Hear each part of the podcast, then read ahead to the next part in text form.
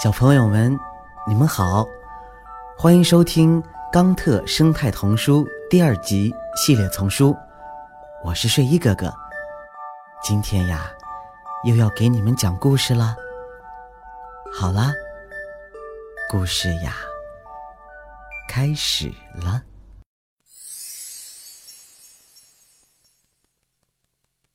虚的口水，一群鹌鹑正在四处觅食。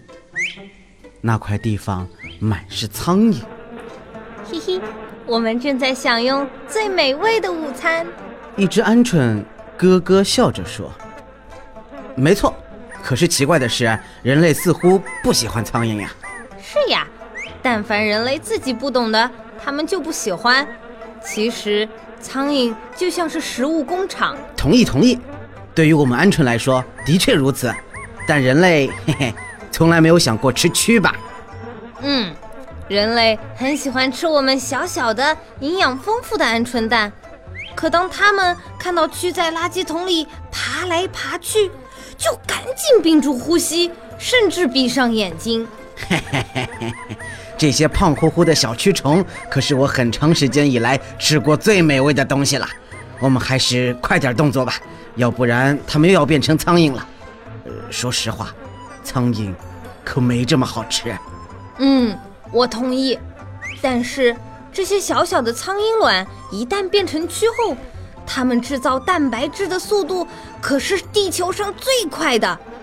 你知道吗？只要食物充足，一千克鹰卵只需要三天就可以变成三百多千克富含蛋白质的美味呢。我相信，在这方面没有谁能做得更好，即便是藻类、蘑菇或者细菌。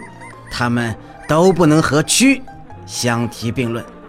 嘿，你知道蛆有种非常特殊的口水吗？嗯，它们的口水能有什么特殊啊？它们的口水啊，能够帮助治愈伤口。真的吗？怎么做到的？嗯哼哼哼，它不但能清除伤口上死去的组织，还能促进新的细胞生长。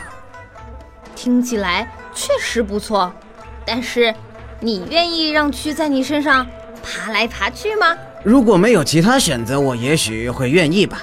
假如伤口不能愈合，那么医生可能不得不给我截肢，这意味着我要失去一只脚或者一个翅膀。他们为什么不把口水挤出来呢？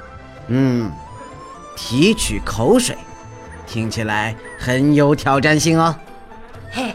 如果在海边，你的头扎进水里，想想会发生什么？没什么呀，我会很小心的闭着嘴，屏住呼吸。但是，如果一个巨浪袭来，把你整个冲得上上下下，灌进了许多咸咸的海水，这时候你会怎么办？哎呀，你知道，我一定会吐出来的。这可真是我想的，所以。我们可以把蛆放进盐水中，然后撇去它们吐出的口水。虽然这听起来有些倒胃口，但是的确有助于那些带伤口的人减轻痛苦呢。嗯，你说对了，人类应该意识到，仅靠时间是不能帮助所有伤口愈合的，而蛆虫却能够提供一些帮助呀。想一想，和妈妈讨论一下，愿意让蛆来清理你的伤口吗？你认为苍蝇是人类的朋友吗？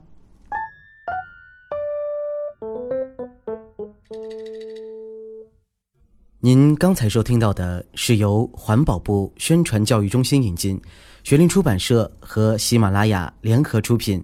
李潇钦和黄鑫播讲的《冈特生态童书》第二集系列丛书，还有很多好听的故事，不要错过了。感谢您的收听，让我们下期再见，谢谢。